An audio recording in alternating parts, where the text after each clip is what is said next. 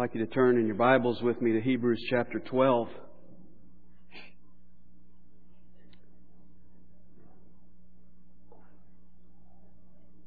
I'm a very competitive person. It doesn't matter if it's basketball or softball or Monopoly or Bunko or spoons, musical chairs. I play full contact musical chairs. I like to win. And that's true in general of Americans. We're strongly individualistic and competitive. We, we admire the person who can go it alone. Our heroes are the, the, the Clint Eastwood character and the Rambo character. But you know, I've found that with every strength, there's a corresponding weakness. And our fiercely competitive spirit means that we are weak in the area of cooperation. When I think that I don't need others, the result is that I'm really weak. And unfortunately, this same weakness shows up in the American church. We often find ourselves competing rather than cooperating. Now, if I was a serious competitive marathon runner, I'm sure I would stand at the starting line sizing up the people to look out for.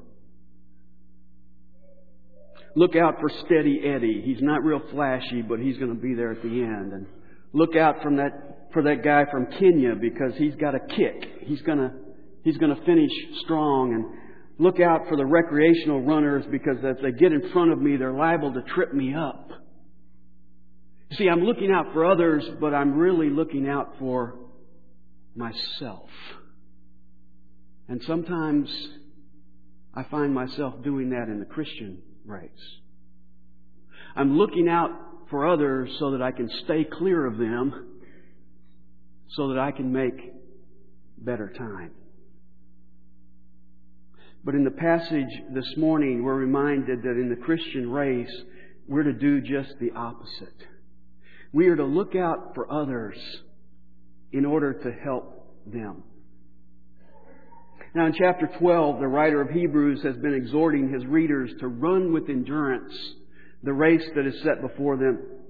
And he has encouraged them not to grow weary or not to lose heart when they experience God's discipline. And now, before he leaves the subject, he shows them and us that we are not running as individuals competing against each other, that we are running as a team. And we have a responsibility to look out for other people and to help make sure that we finish as a team. At the Special Olympics, some mentally handicapped boys were running the 220. One boy, Andrew, was much faster than the others and he was 50 yards ahead, nearing the finish line, when he looked back and saw that his friend had fallen. Even though everyone at the finish line was yelling for Andrew to keep running, he stopped. And he went back and he helped his friend to get up. And then together they crossed the finish line in last place. Now, if poor Andrew had just been as smart as us normal folks, he would have known that he was supposed to win, not help his friend. Well, in the Christian race, we're not to be normal. We're not to look out for ourselves.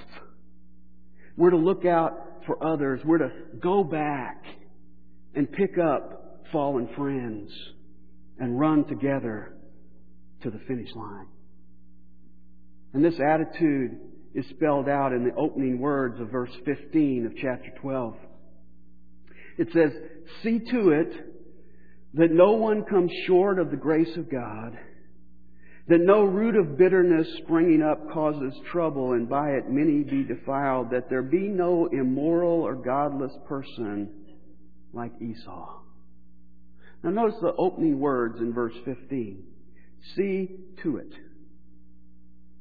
That English translation doesn't do justice to the original language because that, that's a verb form of the Greek word episkopos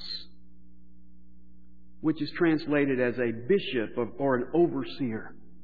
In fact, this similar verb form is used in 1 Peter 5 2, where the elders of the church are told to exercise oversight as shepherds of God's flock. So the idea of this, word, this word is that we are to be looking out for people the way a shepherd looks out for his sheep. And who is he talking to in Hebrews 12:15? Well, he's talking to the whole church. You see, each member of the body of Christ has the responsibility to look out for other people the way a shepherd looks out for his sheep. If you see someone who has fallen down in the track, someone who's injured in the race, your responsibility is not to go tell an elder. Your responsibility is to do as the boy in the Special Olympics did. To go back and help him get up and finish the race. Now, since we're dealing in this passage with not just somebody who stumbles a little bit, we're dealing with some sin in this passage. We need to remember what Jesus said in Luke chapter 6, because he said, Before you take the speck out of your brother's eye, you need to do what? You need to take the log out of your own eye. Now, I find a lot of Christians use that as an excuse to never deal with the speck in their brother's eye. But that's not what Jesus was saying. If you listen to Jesus' words, he says this in verse 42 First, take the log out of your own eye and then you will see clearly to take the speck out of your brother's eye. You see, that's a priority issue. First deal with yourself, and then you'll be able to deal with your brother. I think one of the main reasons we shy away from helping others with their spiritual struggles is that we know that there are things in our own lives that aren't right. And we're afraid that if we go to them, they're going to point out the things in our lives. So let me just diffuse that excuse. You don't need to be spiritually perfect to help your brother. If you did, then nobody would help him. There, there are no pastors here, no elders here, no deacons here that are perfect spiritually. And so that's not the qualification. You see, the qualification is that you need to be walking with the Lord and honestly dealing with the issues that you have in your life. In fact, look at a passage with me. Look at Galatians chapter 6. Galatians chapter 6 and verse 1. It says, Brethren, even if anyone is caught in any trespass, you who are spiritual, Restore such a one in a spirit of gentleness, each one looking to yourself so that you too will not be tempted. Bear one another's burdens and thereby fulfill the law of Christ. I want you to notice something in this passage as well. He's not directing that verse exclusively to the leaders of the flock. He's directing it to you who are spiritual. Now, what's it mean to be spiritual? Doesn't mean to be perfect. It means you're attempting to deal with the log in your own eye. You're being honest before the Lord about the issues in your own life. And notice too that he says you who are spiritual. He doesn't say you who are super spiritual. If you're 50 yards out in front of the other, the rest of us, and you think you're super spiritual, don't bother coming back because you really can't help somebody in need. You see, the spiritual person is aware of his own propensity to sin, and that's why it says here, looking to yourself lest you too be tempted. He realizes he's vulnerable, and so he comes to that individual, it says here, with a spirit of gentleness, with an attitude of humility. He isn't coming back to condemn the person who fell down. He's coming back to restore him. In fact, I find it interesting that that word restore in Galatians 6 1 is a word that means putting bones that are out of joint back into place. And so it really fits the analogy of the fallen and injured runner. The aim is to go back and help that person get patched up and get back into the race and finish. Can I make an application? This church will only be healthy to the degree that every member who is spiritual is helping restore those who are struggling to stay in the race. And you know, the beauty of that is that one day when you're spiritual and he's struggling, you help him. And in a later date, sometimes you're the one struggling and he's the one who's spiritual and he's helping you. That's the way the race is designed. The elders and pastors of this church are certainly responsible to pastor and care for and shepherd the flock, but we can't do all of that. In fact, I don't even know everybody in this church, much less knowing their spiritual condition. And so the exhortation is to each one of us to be ministering to every other one. And that's why if you come back to Hebrews chapter 12, those opening words in verse 15, see to it, are directed to you. It means that you are in the ministry. You have a responsibility to come alongside and encourage and, and strengthen other members of the team who are in jeopardy of dropping out of the race. If you're 50 yards out in front in your Christian race and you're patting yourself on the back and preparing your victory speech,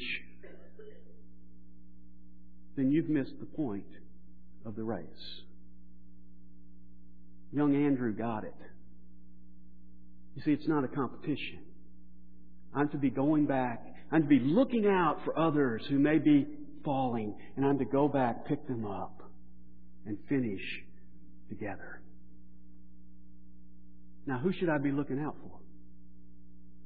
Well, he gives us four categories of people in this short passage the unbelieving person, the bitter person, the immoral person, and the godless person. Let's look at them together. First of all, is the unbelieving person. In verse 15, he says, See to it that no one comes short of the grace of God. Now, those who believe that Christians can lose their salvation use this verse to support their case. But the Bible clearly says that everyone that God saves, God keeps. Philippians 1 6 says, For I am confident of this very thing, that he who began a good work in you will perfect it until the day of Christ Jesus. Paul's confidence is not in you. Paul's confidence is in him. He's going to finish what he started. Jesus said it this way in John 10:27, "My sheep hear my voice, and I know them, and they follow me, and I give eternal life to them, and they will never perish, and no one will snatch them out of my hand. My Father who has given them to me is greater than all, and no one is able to snatch them out of my Father's hand." What security?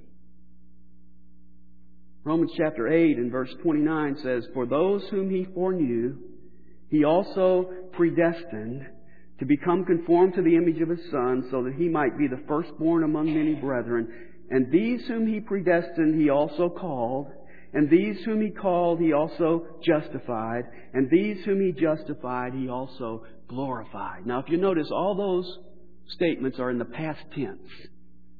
Because from God's eternal viewpoint, it's a done deal. It's already completed. And if you notice, it's a chain. Those he foreknew, he predestined. Those he predestined, he called. Those he called, he justified. Those he justified, he glorified. Everybody who he foreknew ended up glorified.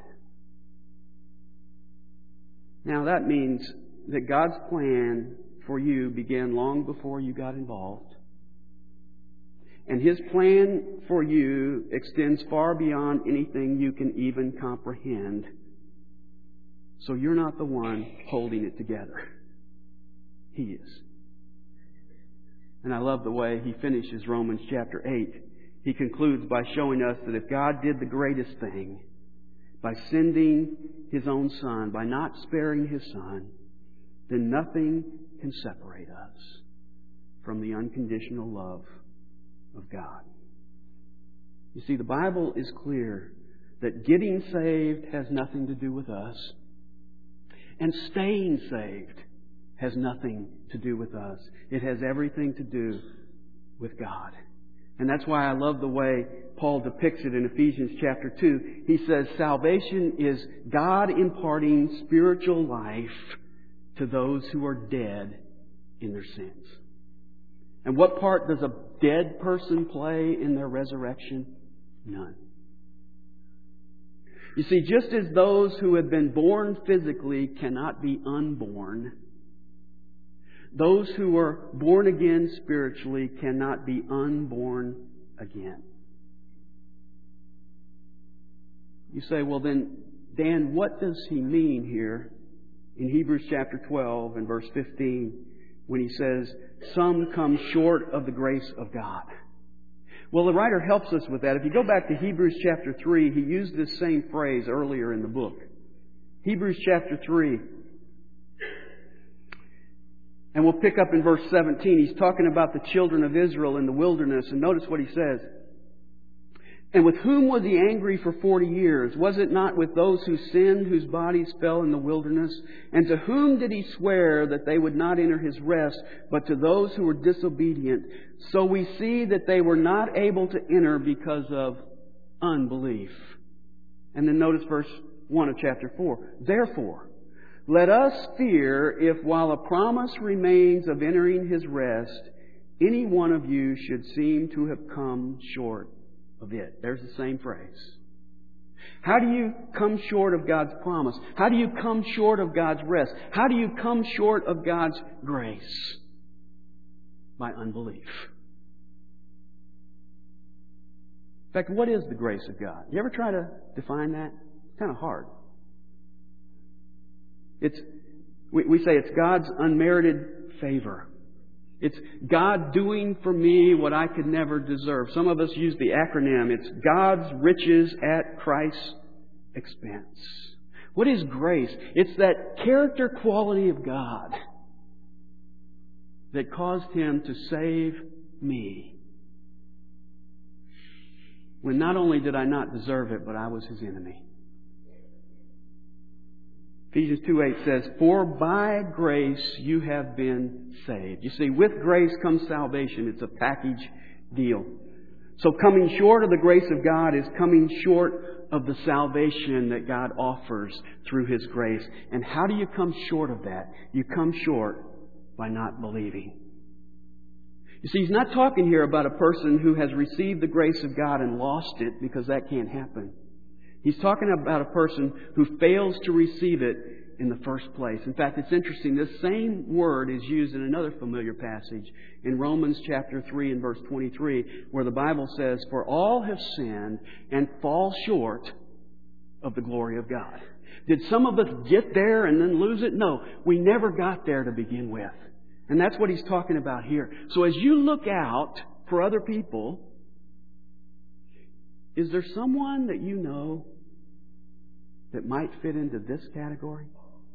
They're claiming to be a Christian, but the indications in their life are that they've never experienced the grace of God. When, when push comes to shove, they're all about works and rules and rituals and form instead of faith. They're all about religion instead of a relationship with Jesus Christ. Now, let me warn you, this is a difficult person to go back and pick up. Because often when you go back to pick them up, they're going to be offended because they think they're okay. But I want to keep you, keep things in perspective that if they are coming short of the grace of God, the greatest offense that you can do to them is to leave them in that condition. So he's saying as you're running your Christian life, you're going to be looking out for other people. And if you see somebody probably professing to be a Christian who doesn't really grasp the grace of God, then you're to come alongside them and try to bring them to salvation in Jesus Christ. Second person is the bitter person. Notice the rest of verse 15. That no root of bitterness springing up causes trouble, and by it many be defiled. Now there are times when you can have negative emotions that are not sinful. For instance, you can be angry and not sin. In fact, the Bible tells you to do that in Ephesians 4:26. It says, "Be angry and yet do not sin." When I hear about a parent who abuses their child and kills their child, I get angry. And that is righteous anger. But see, when I become angry because I'm not getting my way, or when I stay angry because I let the sun go down on my anger without dealing with it, then that anger becomes sin. Guilt is another one of those healthy negative emotions. God uses guilt to bring us to genuine repentance. But you know, our enemy, Satan, often uses false guilt to try to paralyze us in the Christian race. And living with that kind of false guilt is sin. Grief is a gift from God. The, the, tears I saw shed this morning for Cindy, that's a gift from God to help us to deal with loss and to deal with sorrow. But if we allow our grief to become self pity, then it becomes sin. But having said that, let me say this. There is a negative emotion that is always, without exception, sin. And that is bitterness. You see, you, you don't have to explain to me the details about the situation. If you are bitter and unforgiving, then you're sinning. Even if you were totally right and the other person was totally wrong. If you are bitter, you're sinning. You see, if you come up here and punch me in the eye, I'm not giving you any ideas, but if you came up here and punched me in the eye, you would be sinning. If I turned away in bitterness, I would be sinning. Even if I can say, well, he was wrong and I was right, bitterness is always sin. Now, having said that, let me ask you this. Is there someone that you know that has said something to you or done something to you for which you have been unable to forgive them. Now, you know what I'm talking about. Every time their name comes up, your stomach gets queasy and your blood pressure rises.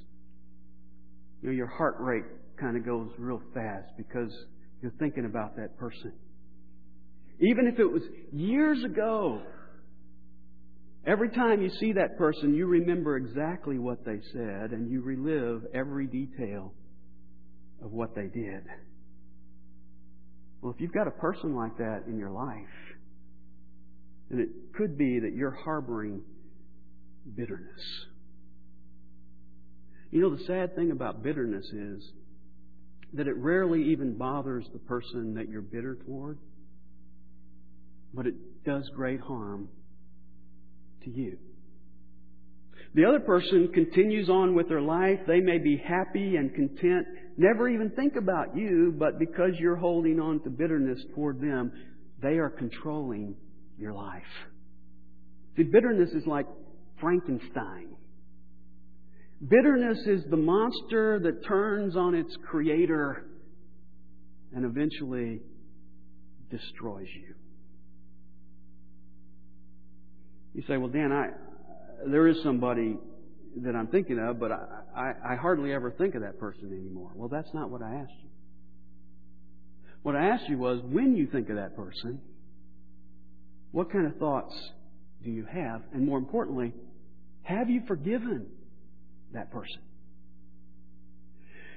You say, well, all right, I'm a little bit bitter, but it's no big deal. Well, I would beg to differ with you. Because God obviously thinks it's a big deal, because here in Hebrews chapter 12, He puts the bitter person right between the unbelieving person and the immoral person and the godless person. Let me tell you why it's a big deal.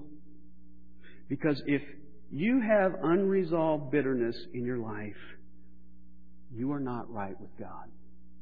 If you have unresolved bitterness in your life, you are not walking in the Spirit. You are walking in the flesh. You say, well, how do you know that? Well, because Galatians chapter 5 says if we walk in the Spirit, the Spirit of God will produce His fruit in our lives. And His fruit is love, joy, peace, patience, kindness, goodness, faithfulness, gentleness, self control. I don't see bitterness in that list. Do you?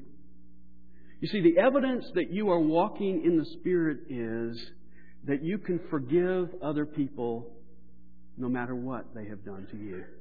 The evidence that you are walking in the Spirit is that you can remove them from your hit list. The evidence that you are walking in the Spirit is that your bitterness is replaced by joy and peace and kindness that doesn't come from me. It comes from the Spirit of God.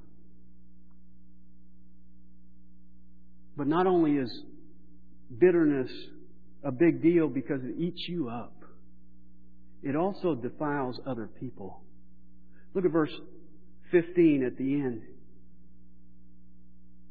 It says, It causes trouble, and by it many will be defiled. Know, I find it interesting that of these four issues unbelief, bitterness, immorality, and godlessness this is the one that the writer considers the most dangerous because he warns us about it. He says it causes trouble and it defiles many. Bitterness is not a tidy little sin. You can't keep it hidden. There is always a spillover effect with bitterness.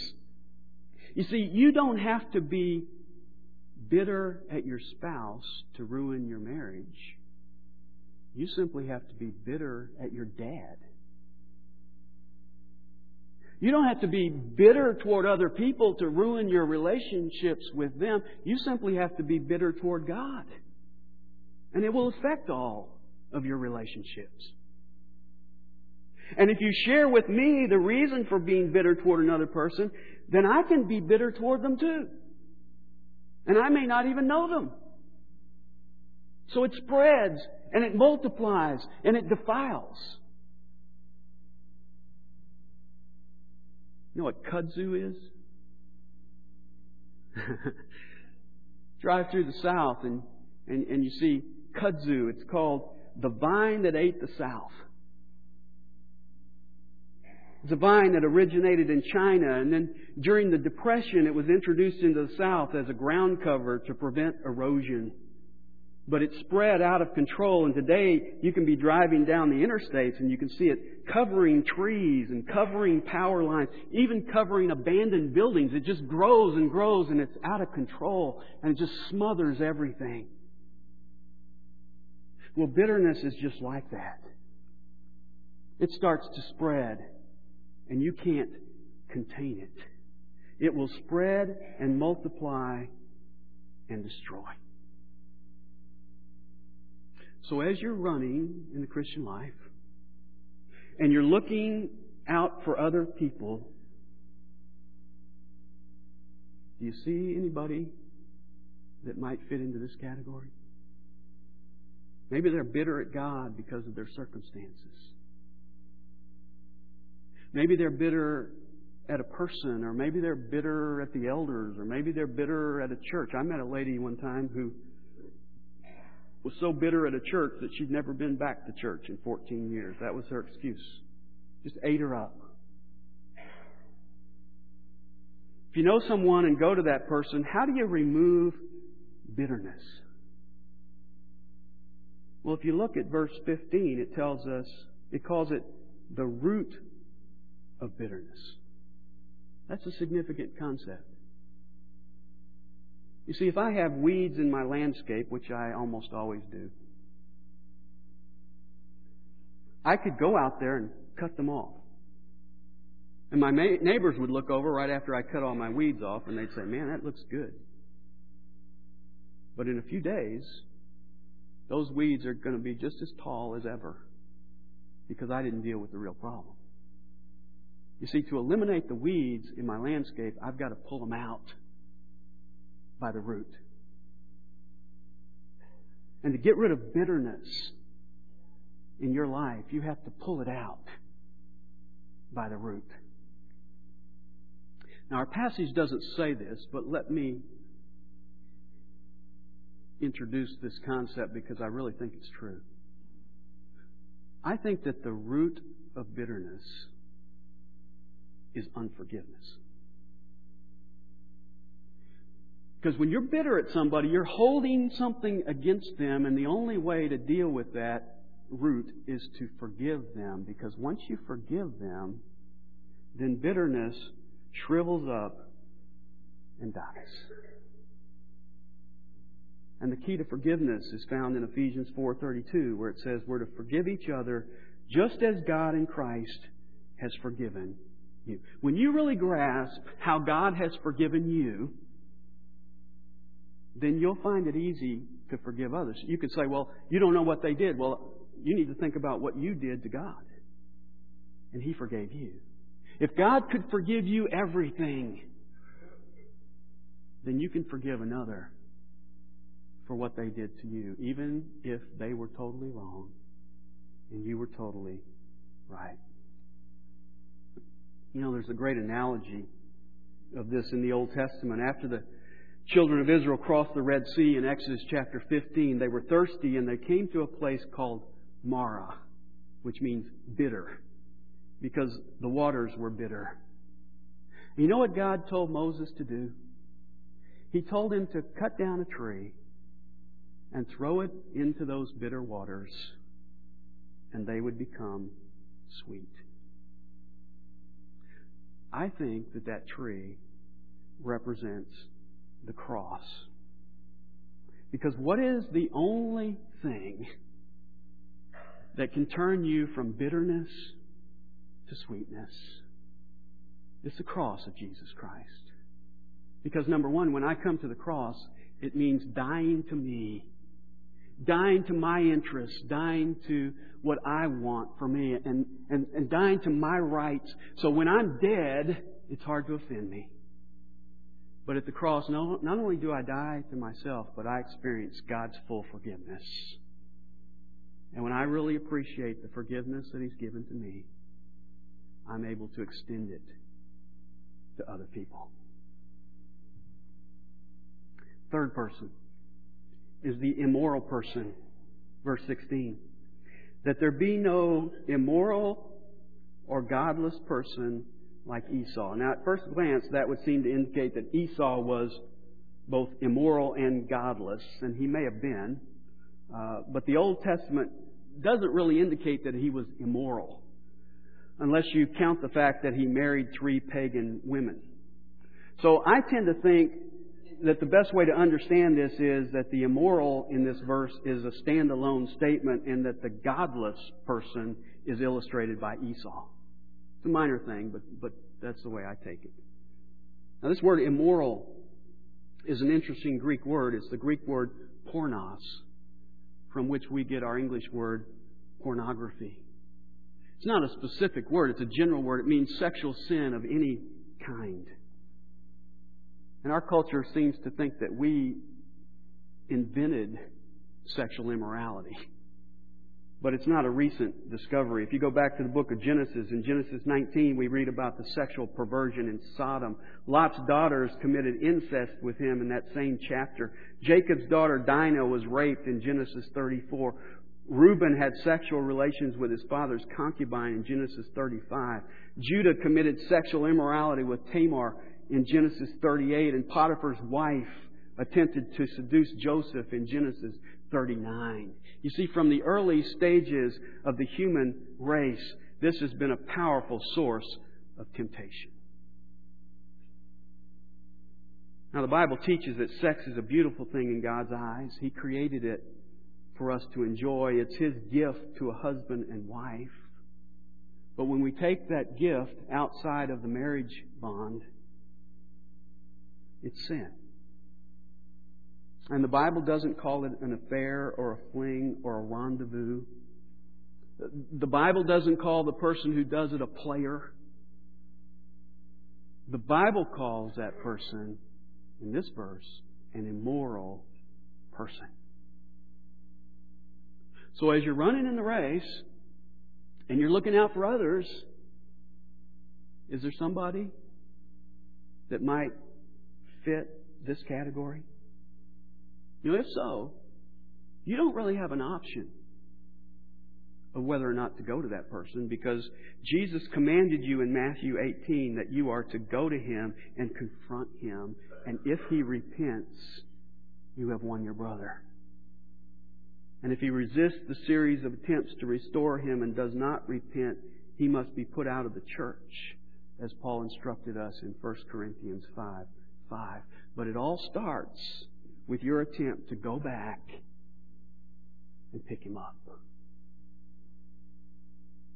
Our human tendency is there's an immoral person, I better get away from him, he might contaminate me.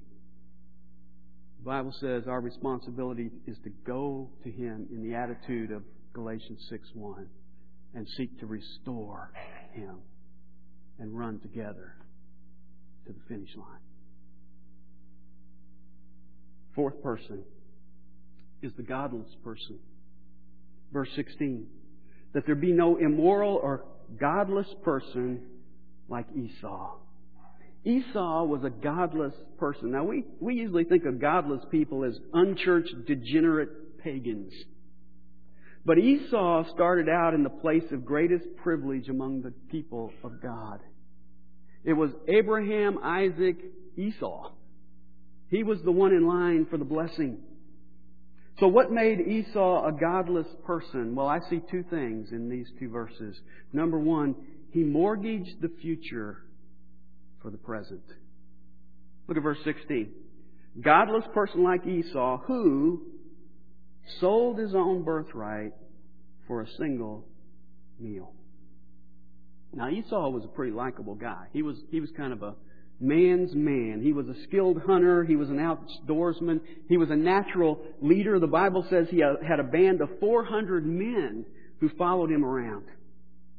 He had beautiful wives. He fathered sons who became chiefs of their tribes. So he succeeded in his family life. He succeeded financially. He succeeded by becoming politically powerful. But he failed where it matters most. He failed with God.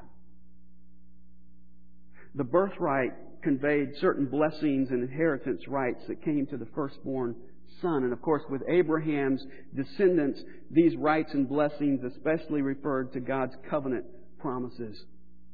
These blessings had first been given to Abraham, and then they were passed down to Isaac. And now Esau found himself in line for these blessings because he was the firstborn son. But apparently Esau had looked at his grandpa and said, You know, grandpa never received any of those promises. And he looked at his dad and said, You know, dad has never received any of those promises. Those promises are just pie in the sky, by and by.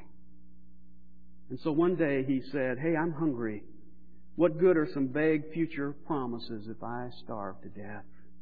And he sold his birthright for a bowl of stew. And the Bible captures his attitude this way in Genesis 25:34. It says, "And he ate and drank and rose, and went on his way. Just like it was no big deal. You see, Esau was a godless person because he wasn't interested in the future promises of God.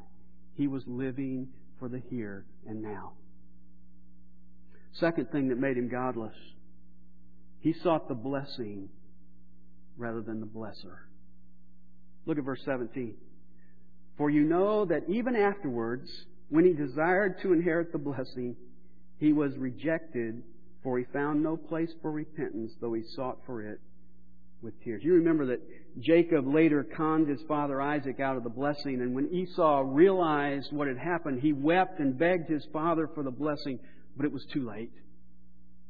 And verse 17 says, He found no place for repentance, though he sought for it with tears. Now, what was it that he was seeking for with tears? Well, I don't think it was repentance. I think it was what it mentions earlier in the verse. I think it was the blessing because if you go back and read the account in Genesis 27:38 it says this Esau said to his father do you only have one blessing, my father? Bless me, even me also, O my father. So Esau lifted up his voice and wept. See, he wasn't crying out to God. He was crying out to his dad. He wasn't sorry about his sin. He was sorry that he didn't get the blessing. He was regretting he wasn't repenting.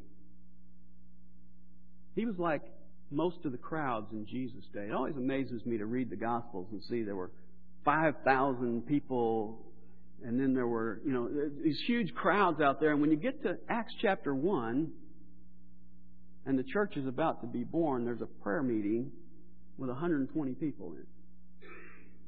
And I'm always like, well, where did all these people go that were crowding around? Well, I think they were people that were there for the free food. They were there for the physical healing. They were there to see the miracles. But when Jesus gave his message that you have to deny yourself and take up your cross and follow me, they walked away. And I think there are many people in the church today who are in it for the goodies. If God will give them a happy marriage, a nice family, good health, a comfortable lifestyle, and prosperity, they'll pay their dues. But when life becomes difficult, if severe trials hit, they start shopping around for whatever else might work. You see, when you really boil it down, their allegiance is not really to God. It's to themselves. If they can use God to get what they want, they'll do it. But if God isn't working, God isn't working, they move on. They're just like Esau. They are seeking the blessing rather than the blesser. And the Bible calls that person godless. In closing this morning, would you ask yourself some soul searching questions. Number one, do I know through personal experience God's grace through the gospel? Or have I come short of it through unbelief? Am I that unbelieving person that's described here? Second question Am I harboring bitterness? Maybe over a loved one who died, a divorce that wasn't my fault, an illness I never planned on, a person who wronged me. Am I that bitter person? Third, am I avoiding temptation to sexual immorality beginning on the thought level? Or am I the immoral person? he's talking about here. And then fourth, am I guilty of mortgaging the future promises of God for the present things of this world? Am I seeking God for the joy of Him alone, or am I simply out for the blessings that He gives? Am I the godless person? In other words, would you ask yourself in all honesty, this morning, if you qualify as one of these people? And if the answer is no, then I want to ask a follow up question. As you're going forward in the Christian race, would you look out for these people? When your brother or sister has fallen in the race or is in danger of straying off the course, would you be like that boy in the Special Olympics? Go back and help your friend get up and run together to the finish line. I'm going to ask the praise team to come back.